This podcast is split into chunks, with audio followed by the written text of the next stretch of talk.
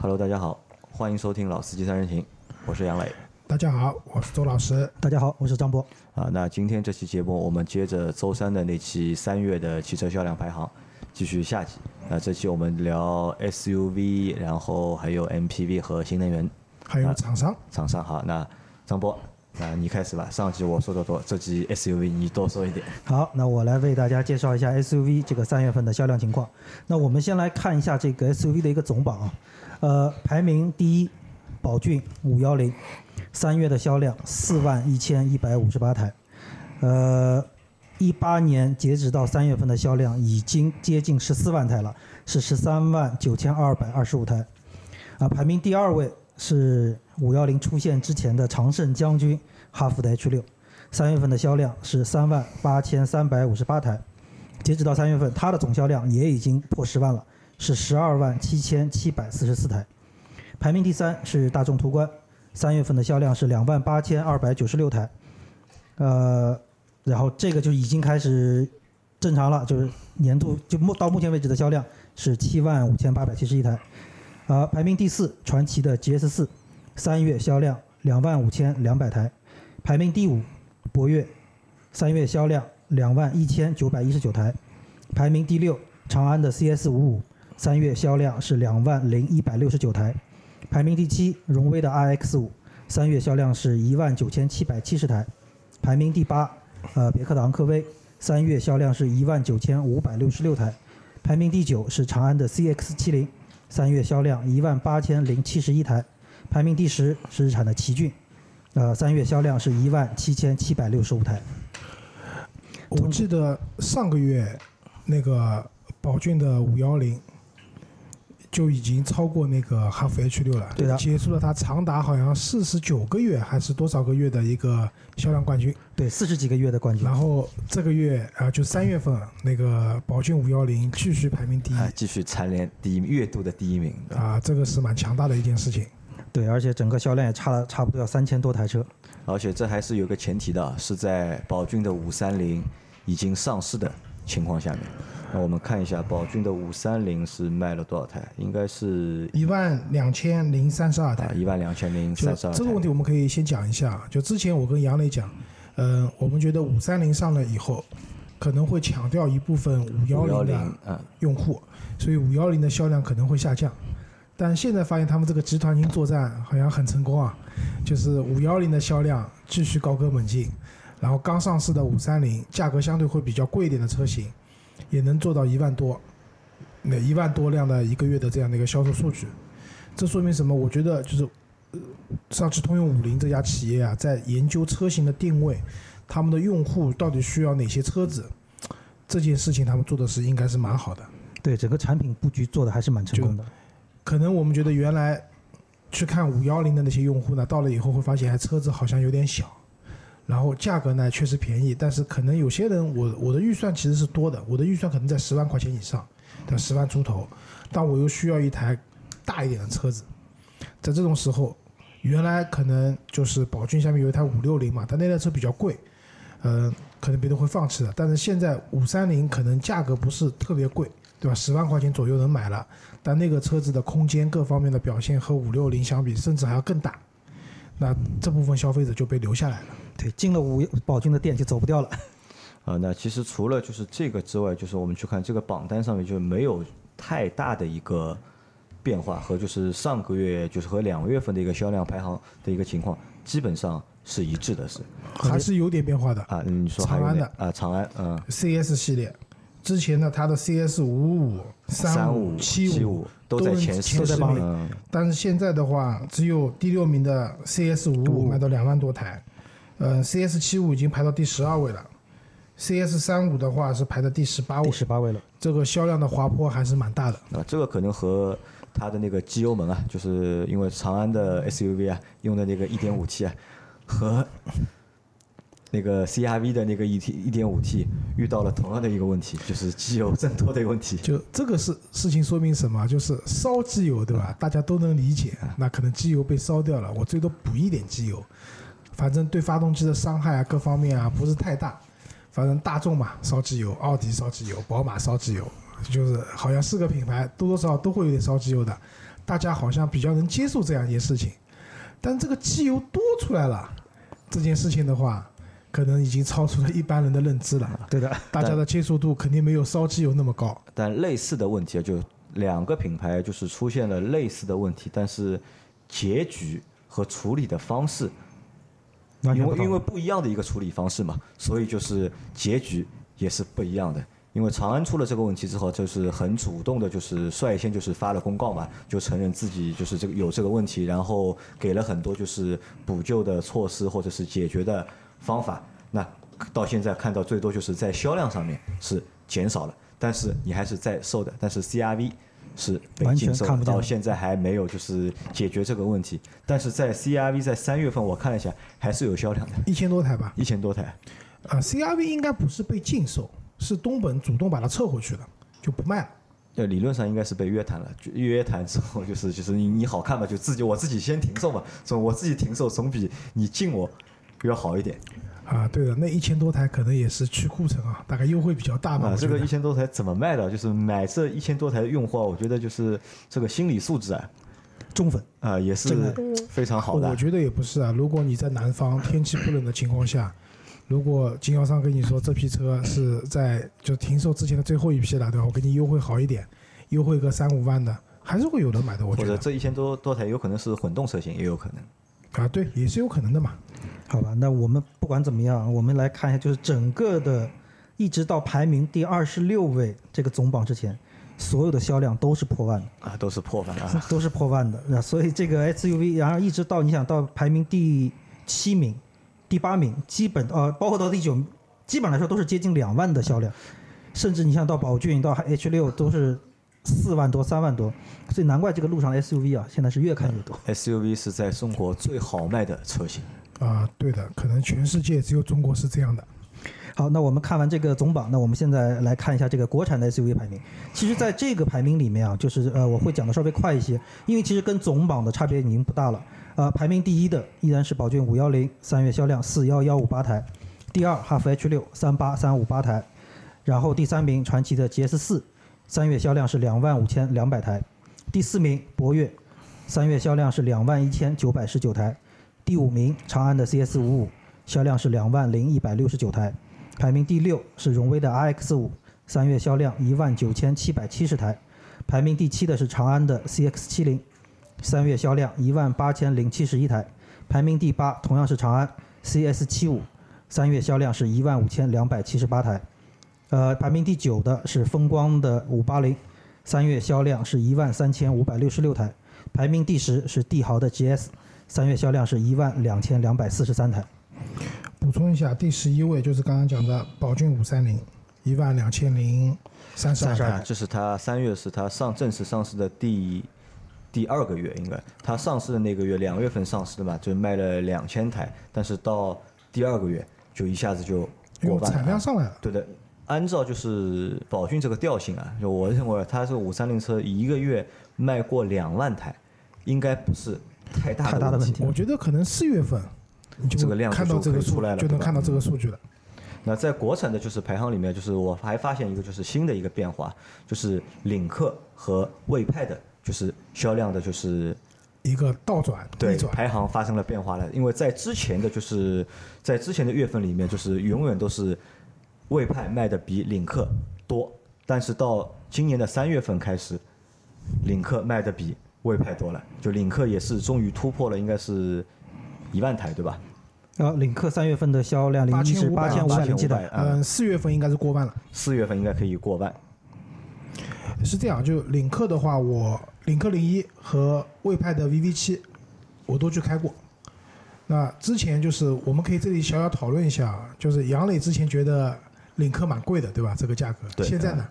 现在看的话就是好一点了啊，对的，不那么贵了，我觉得啊。主要原因是什么？因为看到了 X C 四零，沃尔沃的 X C 四零。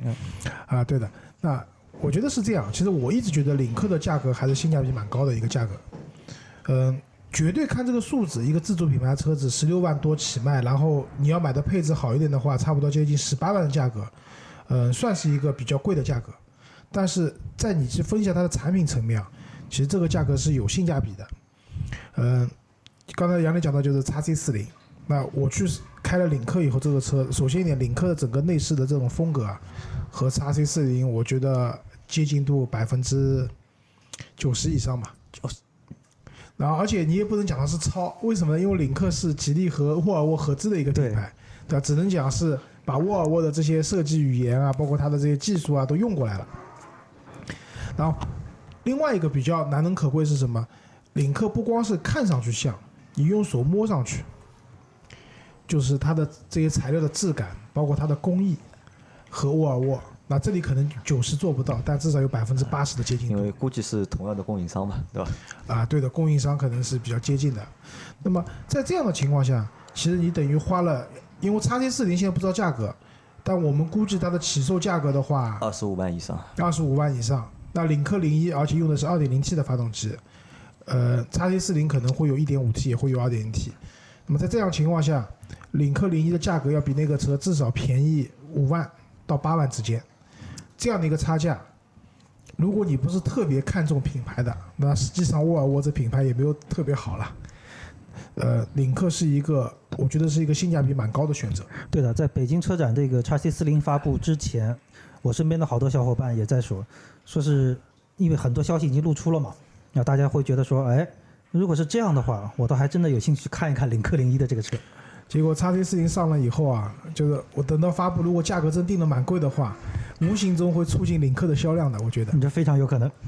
那我们看，就是排在第四名的博瑞，博瑞是卖了两万一千台，因为博瑞应该是吉利所有车型里面销量最多的一台车了，唯一的一台可以算是爆款的车，可以过两万的，对吧？但是我们看它的就是排在第十名的帝豪的 G S 也过了一万两千台，那就是这个就和我们在上期节目当中说的，就是吉利的产品啊，就是虽然说爆款那个爆的程度不是很大，但是产品它每一款产品的销量的个稳定性那非常好，非常高啊，就是它不会像有些厂家可能爆款会卖得很好。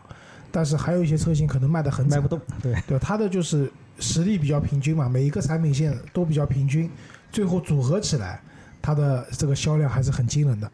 好，给大家介绍完了这个国产品牌之后，那我们来看一下合资品牌的 S U V 的销量情况。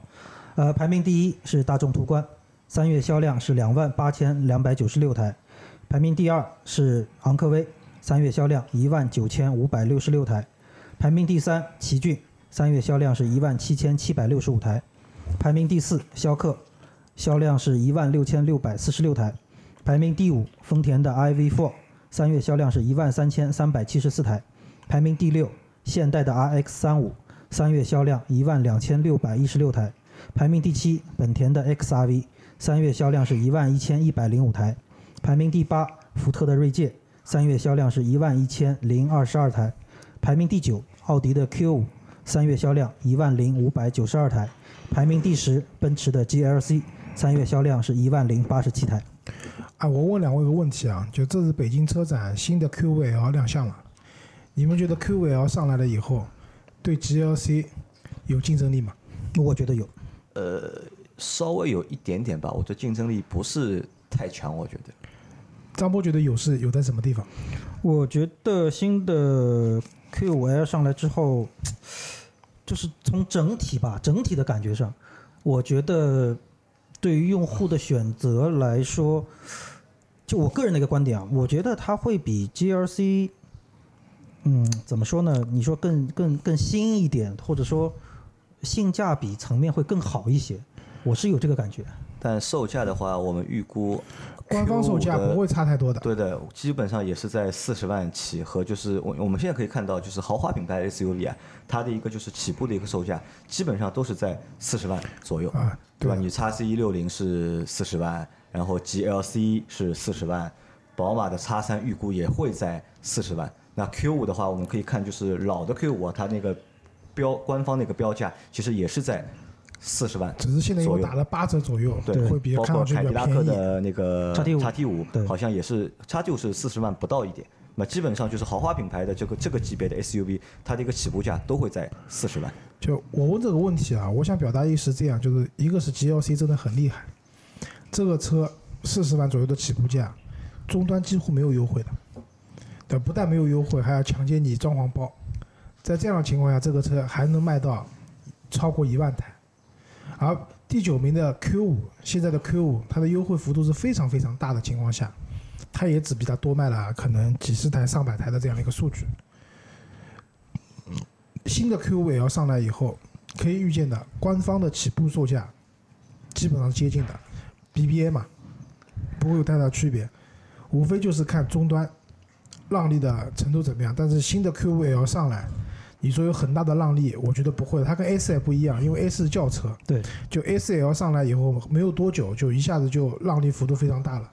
那 Q 五 L 我觉得如果今年下半年能上市的话，至少在年底之前不会给出很大的很有诱惑力的这样的一个价格上的这种降价的。因为我们可以看就是在 Q 五 之前卖的好，就是因为 Q 五 卖了已经很多年了嘛，在那个年卖的好的那个年代，其实它还是有原因的，同级别没有很强的竞争对手， 对, 对, 对, 对, 对吧？你看 Q 五 出来的时候，就奔驰的那个时候是 G L K 嘛，对，和它同级别应该是 G L K， 但宝马的话只有进口的 X 三，对吧？然后其他的话就是就基本上就没有对手。那那个时候 Q 五 卖得好，我觉得很正常。但是到现在来看呢，到二零一八年来看的话，同级别的对手太多了，就你就很难去体现它那个你前面说的性价比，我觉得是体现不出来的。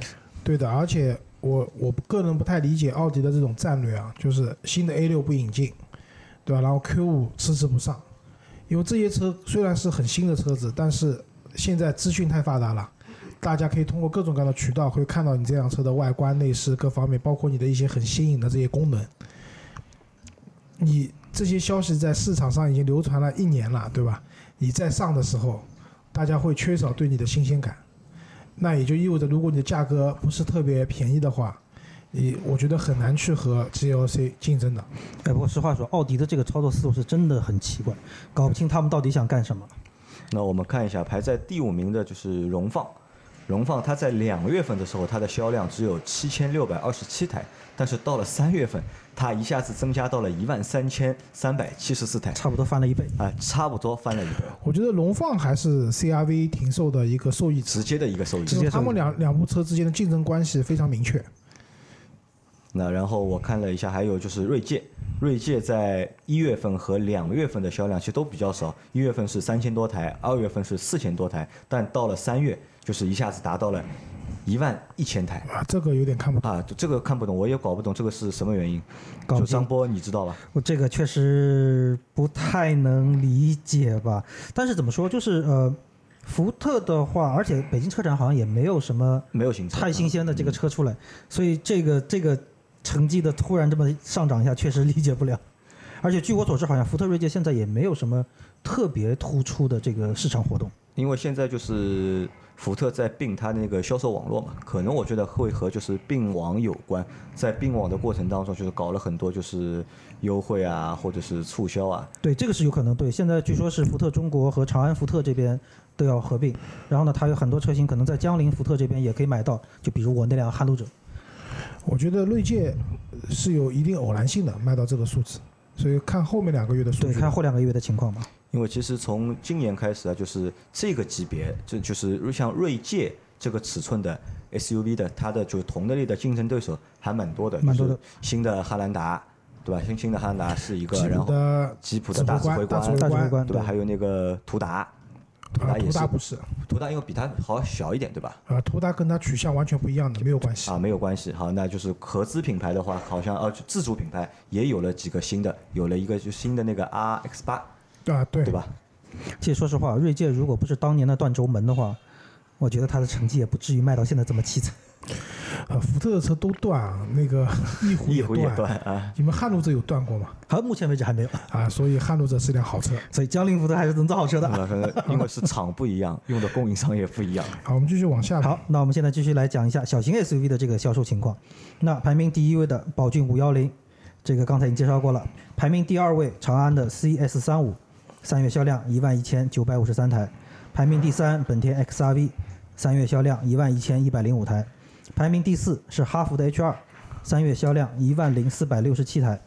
排名第五的是吉利远景的 X 三， 三月销量一万零三百六十六台。排名第六本田的缤智，三月销量九千七百五十七台。排名第七东南的 D X 三， 三月销量是八千两百三十一台。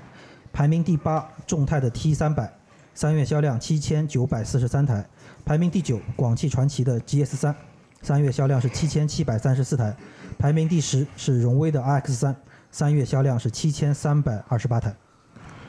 这个里面除了五幺零，五幺零啊，其他车型其实都在一万台左右，嗯，都不是特别好。这说明什么？就是小型 S U V 啊，在中国还是蛮难卖的。我们这车展看到了丰田发布的那个 C H R， 就包括奕泽，对吧？又是新的那种小型的 S U V。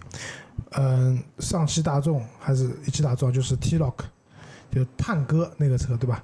就是各个品牌都会又多了一些这样小型 S U V 的这种产品进来。但总总总体来说，因为这个还是跟价格有关的，小型 S U V 的价格。如果比紧凑型便宜多少？呃，尤其是如果你买合资品牌的小型 S U V 的话，这个价格已经可以买到自主品牌的呃紧凑型的了。那么车子不管从实用度来讲，从各个方面来讲，小型 S U V 没有优势的。对，所以在这种情况下，呃，小型 S U V 市场这个日子还是蛮难过的。对，因为实际上从实际的用车角度来说，小型 S U V 基本上其实也蛮尴尬。就说你说呃行李箱空间嘛也一般。乘坐空间嘛也好不到哪里去，但是呢，大家又会觉得说啊，你毕竟是个 S U V 车，可能又相对比较重，油耗又会比较高，所以对大家对这个选购啊，一定会有一点犹豫在里面。啊、因为我买小型 S U V 的话，我可以去选紧凑型的，就是轿车。对对 对, 对吧？对的。而且另外一个就是小型 S U V， 你会看一下这些车子基本上都是两驱版本的。对对，有很多就是有一部分的用户吧，我觉得不能很多。在买 S U V 的话，比较偏向于选四驱版本。对，哪怕你是所谓的假四驱的全是四驱。啊，对的，总总觉得有了四驱以后，我能出去野一下。而且毕竟这是辆 S U V 嘛。在就是紧凑型的车型里面，会有一部分的车型是提供两驱和四驱版本选择的，但小型的话，基本上没有四驱车给你选的。好，那我们说到了紧凑型 S U V， 那我们来看一下这个紧凑型 S U V 的三月销量情况。排名第一是哈弗的 H 六，呃，三月销量是三万八千三百五十八台。排名第二是广汽的传祺 G S 四， 销量是两万五千两百台。排名第三，吉利的博越，呃，三月销量是两万一千九百一十九台。排名第四，长安的 C S 五五，三月销量两万零一百六十九台。排名第五，荣威的 R X 五，三月销量一万九千七百七十台。排名第六，同样是长安的 C X 七零，三月销量是一万八千零七十一台。排名第七，日产的奇骏。三月销量是一万七千七百六十五台，排名第八，呃，还是日产逍客，销量是一万六千六百四十六台，排名第九，长安的 C S 七五，三月销量一万五千两百七十八台，排名第十是东风的风光五八零，三月销量一万三千五百六十六台。那在这个级别里面啊，其实没有太多的一个变化，因为没有新车嘛。对，而且实话说，在这个级别里面。H 六 的这个统领地位，这个确实也是蛮难撼动的。好，那我们看完紧凑型之后，我们来看一下这个中型 S U V。呃，中型 S U V 的相对的我们情况来看，排名第一是大众的途观，三月销量两万八千两百九十六台；排名第二，别克昂科威，一万九千五百六十六台；第三名，广汽传祺的 G S 八，呃，销量是六千七百五十台。排名第四，凯迪拉克的 X T 五， 三月销量六千六百五十九台。排名第五，本田的冠道，销量是六千四百五十九台。排名第六，丰田汉兰达，三月销量是六千四百三十三台。排名第七，本田的 U R V， 销量是四千三百八十一台。排名第八，丰田的普拉多，三月销量是两千七百一十八台。排名第九，哈弗的 H 七， 三月销量是一千三百五十八台。排名第十，同样是哈弗的 H 九， 三月销量是一万一千两百五十四台。就这里途观啊，因为现在是主要卖的是途观 L 嘛，所以可以把它算到中型了。如果看老的途观的话，紧凑型其实还是比较紧凑的，对吧？对。嗯，我觉得这里面的车型大家可以看一下，一个是本本田的，一个叫冠道，一个叫 U R V， 就一南一北两个本田嘛。我我觉得这两部车子啊，就是从实用性角度来讲。还是不错的，对，很大的车子配了个 一点五 T 的小发动机，相对来说价格比较低嘛，它的后排的这个舒适度真的蛮高的，坐在里面有种坐在沙发上的这种感觉，就乘坐啊、驾驶啊，感受也都非常不错。对，还有一个就是普拉多啊，就普拉多我最近因为有对它感兴趣去看了一下，就是一嗯一汽丰田出的这个普拉多，就我们不讲那些平行进口啊，它是 三点五 版本起卖的，所以这个车还能卖到两千七百多台，价格不便宜的，四十几万四十好几万起，呃说明就国内啊我们对这个普拉多这个车子的这种越野性能啊，包括它的这种耐用性各方面还是有很高的认可度的。对，然后尤其你像比如说到四川这种地方的话，你去租车的话，普拉多还是一个主力车型，确实是一个主力车型。好，那看完这些之后，最后要讲的就是一个大霸王，就是大型 S U V 里面的大众途昂，三月的销量八千零二十九台，还有吗？呃，没了。就国内目前就是这个级别或者这个尺寸的 S U V， 国产的也就这一辆，而且你看它的现在的一个销售数据啊，非常稳定，就每个月就是八千台。呃，对的，就是八千台，多的时候能上万，但少的时候不会低于八千台。啊，当然了，现在途昂是有优惠了，就最早上市的时候，上海地区加价三万。嗯，就是我觉得大众这点蛮不好的，就是以前途观也是什么分什么上海地区价，什么全国价，就是经销商那边就统一加价嘛。嗯，我觉得其实给人的感觉就是你卖的好的时候啊，就是不可一世的这种样子，我个人蛮反感的。所以这种加价的车子我是坚决不买的。对，我也是，你加价的车坚决不碰啊。那我们你说稍微加点装潢也就算了， 对, 对吧？就明着就问你要三万块钱，这个有点过分了啊。对自己品牌有信心，你知道？我这就是当消费者打傻子玩。那我们换一个，再换一个 M P V 的。轮到我来了啊 ！M P V， 那 M P V 的第一名，那不用讲了，五菱宏光，五万两千七百十五台，前三月的销量接近十五万台。就平均一个月五万台，这是一个很疯狂的数据。这个是所有车型里面，这辆车乘用车里面，这辆车的销量最狠的，就是冠军，最多的嘛。对，第二名啊、呃，新鲜货，比亚迪宋 MAX 排到第二了，卖了一万五千零七十四台，总销量是四万零啊不，今年前三月的销量是四万零五百一十台。第三名宝骏七三零，一万四千四百九十八台。一到三月的总销量是四万七千零四十八台，第四名的话本来是前三名的一个长长客，但是被挤到第四名去了。别克的 G 幺八，三月份卖了一万一千三百台，总三个月的总销量是三万四千零八十八台。第五名江淮瑞风，九千六百三十三台。第六名是东风风行凌志，八千两百七十六台。第七名是风光三七零。六千八百十六台，第八名是长安欧诺，五千四百六十二台，第九、第十名是本田的两兄弟，第九名是艾力绅，四千六百九十一台，第十名是奥德赛，四千四百零二台。然后讲几个，刚才讲到那个途安，途安其实卖的还可以，我觉得三千八百十六台，途安很稳定，每个月就是基本上三千台左右的销量。我为什么说它卖的还可以？因为有个对比。这个对比就是别克的 G L 六、啊、只有两千四百十三台。对，说到这个事情就就插一个玩笑啊，就说，呃，大众途安从每一波的活动对标车型一直是别克 G L 六，因为我也曾经跟那个做大众的朋友开过玩笑，我说你们就不能找一些卖的好的车来做对标吗？非得找一个。就大家难兄难弟，谁也卖不好。我说你们这个事儿干的有意思吗？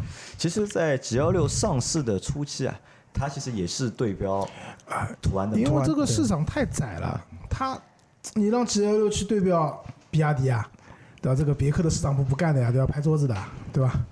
对，说呃说到这个点也真的蛮奇怪，一个点在哪里啊？就说你像我们宝骏七三零，呃，三月销量卖了将近一万五千台，但是就是似乎合产就合资厂商这个架子。这这个身身呃这个姿态还是摆得蛮高的，他们绝对不会把自己说是去跟这个宝骏啊或者比亚迪啊这种层面去比，但是反过来说就是你到底这个车为什么卖不好？因为前段时间跟大众他们朋友开玩笑，我也在问他们说你们对这个途安的你们自己认为最大的优势在哪里？然后那个兄弟想了半天，第一，我们大众的品牌够硬；第二，我们大众的车够安全。那我就点点头说了一句话。我说难怪你们途安卖不好，他说为什么？我说作为一款 M P V 来说，你竟然说只是光强调它的这个安全，那对于 M P V 来说，车主到底想要什么？讲到安全，我还想到一件事情，就是我以前和一个沃尔沃的朋友也聊天，他说我们沃尔沃的车子安全，我说对，是安全。那么跟你同级别的奔驰、宝马不安全，哪一个不安全？哪一个不安全？对吧？只不过你没有东西讲，所以你只能讲安全。对，没错。所以都一个品牌沦落到最后说我这辆车安全。啊，那就离基本上离这个市场销量离死就不远了，我觉得。就类似于像我们去饭店吃饭，说你这个菜的最大特点是什么？你吃了不会中毒。那这个东西你说出来的话就很要命了。那我们看啊，就是在排在第二名的比亚迪的宋MAX啊，就是这个月三月份它卖到了一万五千台，也创了它就是上从去年上来的一个新高。啊，那其实这个车每个月的销量都在爬坡增加，嗯，对吧？那其实我们可以看就是为什么宋MAX它可以卖一万五千台，但 G L 六 越卖越少了。呃，因为宋MAX比它便宜很多。对，价格是一方面。呃，我觉得主要就是价格。主要还是价格。对的，如果你说 G L 六 也卖十万块钱，呃，那它的销量就上去了。对，那毕竟品牌还在这地方摆着呢。啊，对的。那我觉得，因为这个车我们其实做过对比嘛，嗯，对吧？那当时也说了，这不是一个完全公平的对比。但是我觉得宋MAX 有它几个优点啊，第一，人家好坏是个四缸发动机。一点五 T 开下来的感受还可以，对吧？第二，宋MAX进去以后，就是它的那个中控的屏幕，对吧？不是那么山寨的，给人的感觉是可以用的，可以看视频，对吧？可以怎么样？那前段时间我妹妹要买车，对吧？我推荐她两部车，领克零一和宋MAX。领克零一是前提是她能拍到我们上海的牌照，那我说你就买辆好一点的车。然后她说，她说就是可能刚学完车，手痒的不行了。等不了了，等不了了。那我说，那这样，如果你要上外地牌照的话呢，那我推荐你买辆宋MAX。他去看了，这个小姑娘也算是有颜控的一个人，但他看完以后居然觉得可以接受的，可以这个车他觉得十万块钱左右。他当然他看的是顶配的车子，就全部办好十二万嘛，然后上一个可能离上海比较远的内蒙古啊之类的地方的牌照，就全部落下来十二万多，他就能开开的这个车子。那说这个也是从一个侧面去证明啊，就宋MAX其实在设计啊各方面啊，就摆脱了以往大家对比亚迪的一个固有的认知。这次北京车展我们看到了那个新一代的唐，还有那个秦 Pro 都是新的。这些车，呃，因为秦的话我们看不到内饰嘛，但全新一代的唐我们是看到它内饰的，那个屏幕可以旋转啊。可能你光听会觉得哦这东西蛮好笑的，屏幕可以旋转的，但你真的去操作以后你发现。哎，这个东西可以的，还是蛮实用的啊，对，蛮实用的，对吧？你看导航的时候，可能你把它转过来，看着地图更清楚。当你需要一些娱乐功能的时候，把它竖起来，对吧？就是这些东西，其实自主品牌现在越做越好了，而且他们价格还有很大的便宜。而那些合资品牌呢，可能自己的地位感，总感觉自己的权高哦，就怎么讲，就地位比较高，对吧？我这个车怎么愿意跟你们去对比呢？对吧？那如果都是抱着这种心态去做营销，包括做产品的话，那我觉得至少在这种这种类别的车型里面啊，那你们干脆就不要做了，跟你们没有什么关系的。对，没错。而且作为 M P V 来说，还有一个点就是，就中国现在消费者买 M P V 主要的目的，我们可以看一下，就到底是家用，还是说一些比如说像小业主啊，或者说做自己做生意的，可以拉拉东西啊，拉拉货。那从这角度来说，可能相对来说还是会说能够兼用你拉拉货，兼具这个功能，对，这个目的兼具。那我觉得 M P V 市场分三种类型，一种是比较高端的，做商务接待的 G 幺八， 对对，然后其实那个 G M 八，呃，勉强凑一凑也能做，对吧？还有比如说高端的，像丰田的阿尔法，我昨天看了一篇文章说，这个车子加价没二三十万。土豪们都排队提车，抢着要这个车，对吧？这个车我觉得也蛮神奇的，其实没有那么好的，对，这是一种。那第二种呢，就是纯家用的。纯家用的人会买什么呢？就是比亚迪宋MAX这种比较小的六座的车子，足够了。那因为这个车你说去装货，其实装不了多少东西的。还有一种就是装货和装人兼顾的，比如说卖的最好的五菱宏光，还有我们杨老师的宝骏七三零。其实杨老师也承认了，这辆车是辆工具车，对吧？装人没问题，装货就上次我们跟小伙伴去无锡出差的时候，车上装了好多好多戴森的吹风机，对吧？装了好几十个、上百个了，对吧？那我觉得主要就是分这三种类型。那么在这种情况下的话，你要找准每一种类型的市场这个定位的用户群，以及他们能够接受的价格。打个比方讲，你说做商务接待的人，那你这个车可以贵一点，没关系的。只要够面子就行了，对吧？家用的这个车子肯定要相对来说价格经济实惠，人货混装的这些车子那相对来说价格要更经济实惠的，对吧？如果你找准了这些人群的需求是什么，你把你的价格定好了，那才能卖。不然的话，你价格偏离了这些人群的消费的这种能力的话，卖不掉是很正常的。对，没错。好，那我们接下去讲一下那个新能源吧。啊，新能源就快点过了啊。第一个是 S U V 的，那比亚迪宋新能源月销量是四千六百九十六台是第一名，第二名是荣威的 X 五两千九百三十台，第三名的话是华泰新胜达菲一千三百五十台，后面是宝马 X 一、北汽新能源 E X 系列等等，因为那些车型都不到一千台了，就不具体报了。那在这里面的话，反正基本上就是卖这些车型吧。然后中型车里面的话，我们如果算上那些混动车型的话，这里面卖的比较好的是丰田的那个凯美瑞的混动，但这个好也只是一个相对的好，卖了一千零四十三台。后面的像宝马五系的新能源二百八十五台，车是辆好车，对吧？价格定的也很合理，但经销商动不动就加个六七万的这种价格，我觉得破坏了宝马这种新能源的战略了，死在了经销商手里。对，经销商有有些经销商真的蛮蛮黑心的。嗯，紧凑型车里面的话，排名第一位的是那个丰田的卡罗拉的混动，呃，七千六百六十台。第二名是比亚迪的 E 五，这也是一台出租车，就是常用的一个车子，在深圳那边啊。第三名的话是卡罗拉的兄弟，对吧？丰田的雷凌混动卖了三千一百七十二台，哎，这个蛮有意思的，两部车其实基本上差不多的，而且都是挂的丰田标。但是卡罗拉要比雷凌在这里卖的翻多一倍，多一倍。那说明什么？就是在这个价位里面，大家在经济允许的情况下，还是希望买一个更正统的车子，或者知名度更高一点。啊，卡罗拉是全球范围都知名的，那雷凌是中国范围比较知名。呃，往后的话是荣威的 E I 六一千八百六十五台，第五名是吉利帝豪新能源一千五百四十二台，再往后就一千台都不到了，就不说了啊。呃，还有就是一个小型车，小型车的话，北汽新能源的 E C 系列七千八百十八台，这个车子呢，之前我跟杨磊都去看过，那杨磊是不太能接受这个车子，总觉得它的这种造型，包括里面的材质各方面都不太能满意。但是我是想讲的是，这个车子毕竟就补贴完以后五万六万左右的价格，那比一些嗯、呃，相对来说，比如说 Q Q 的什么城市小蚂蚁啊、众泰的一两百那些车子相比的话，它在空间上的优势还是很明显的，至少车上不讲多吧，你坐个四个人就问题不大，所以我觉得它能卖这个量还是切中了这个市场的一个大家的一个需求。第二名的话是江淮的 I E V 五千零三十一台，第三名是电咖 E V 一零九百二十八台，还有一个就是北汽新能源这个 Light 这个车子啊，我我也不知道为什么会有这样一辆车。就是可能是北汽想打造自己新能源的高端形象，但这个车我觉得一点都不高端，不管是做工设计各方面，而且这个车是不享受厂家补贴的，要卖十几万，所以它一个月只能卖八十四台。啊，最后一个就其实刚才杨呃上一期节目那个杨磊讲那个微型车的时候已经讲过了，那里面就是以奇瑞的城市小蚂蚁啊、智斗的 D 二、江铃的 E 两百、华泰的 E V。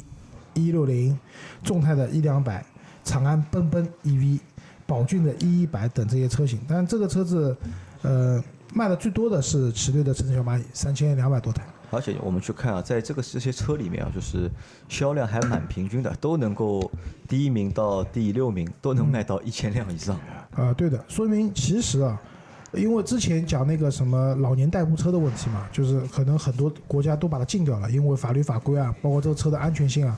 各方面都不能够就是比较安全的去使用，但是像这些车子的话，其实它的车型体积都很小，然后它又是一个正规的机动车，符合一定的法律法规的要求的情况下，那大家买这个车去代步，如果你就之前我们也讲了嘛，这些车子它可以支持家里面二百二十伏的这种电压去充电的，就比如说你住在一个小区里面，你即使没有固定的车位装充电桩，从自己家里面买一个好点的防水的接线板拖出来，也能为他们充电。呃，这些车子的使用的这种经济性是无与伦比的。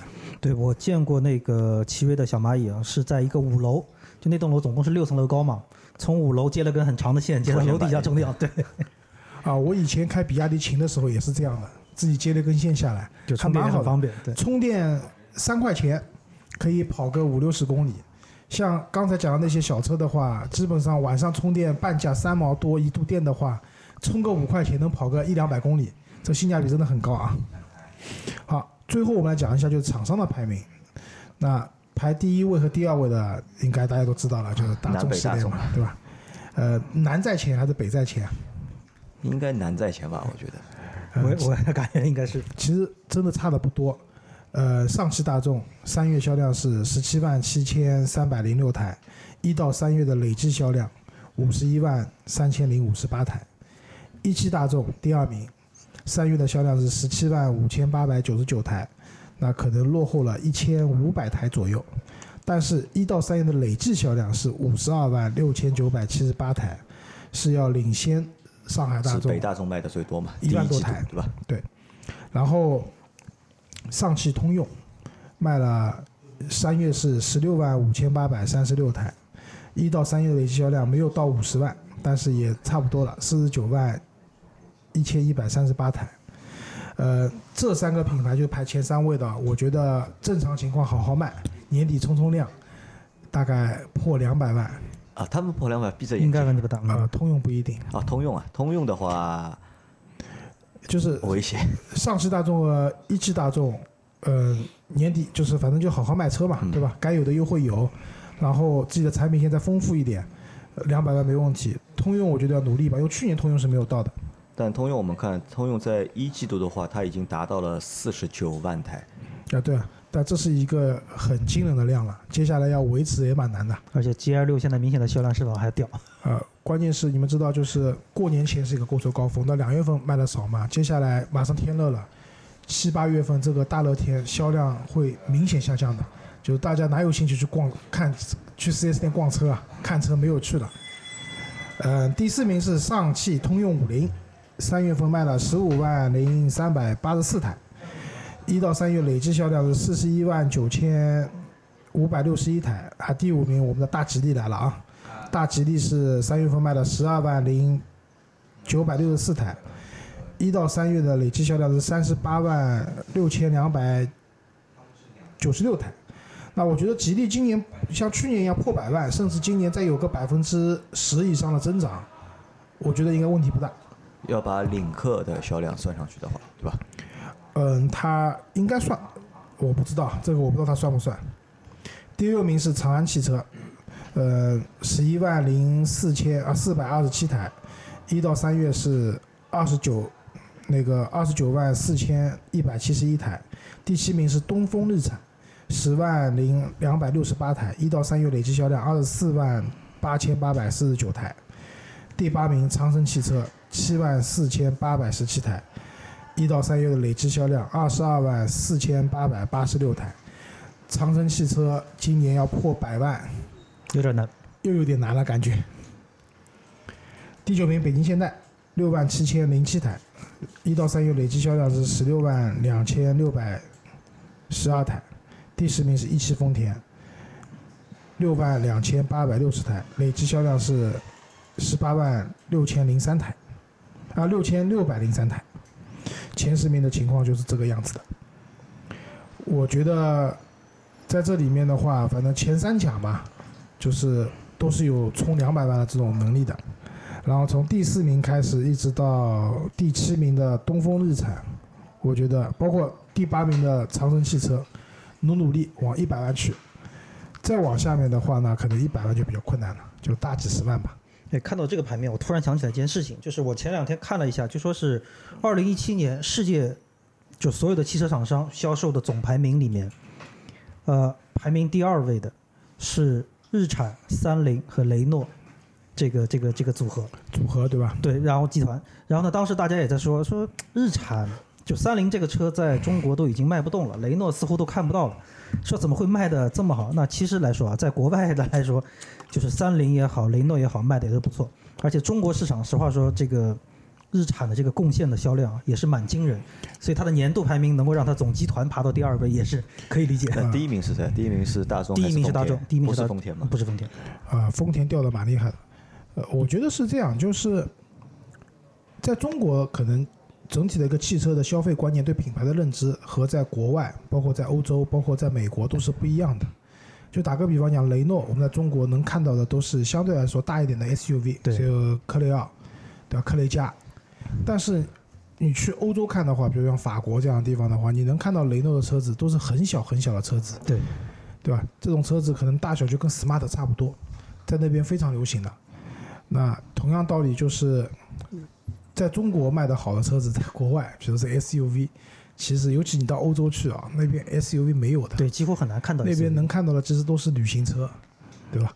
那路虎有啊，路虎是有的，那个这种这种品牌全世界都会有，但是它的总的量不大。啊、呃，还有一个就是刚刚讲到日产的话，其实我们之前做过轩逸的节目，这个车子还是卖的蛮好的，对吧？这个车子有它卖的好的一些道理在里面的，空间真的很大。然后价格也是比较实惠的。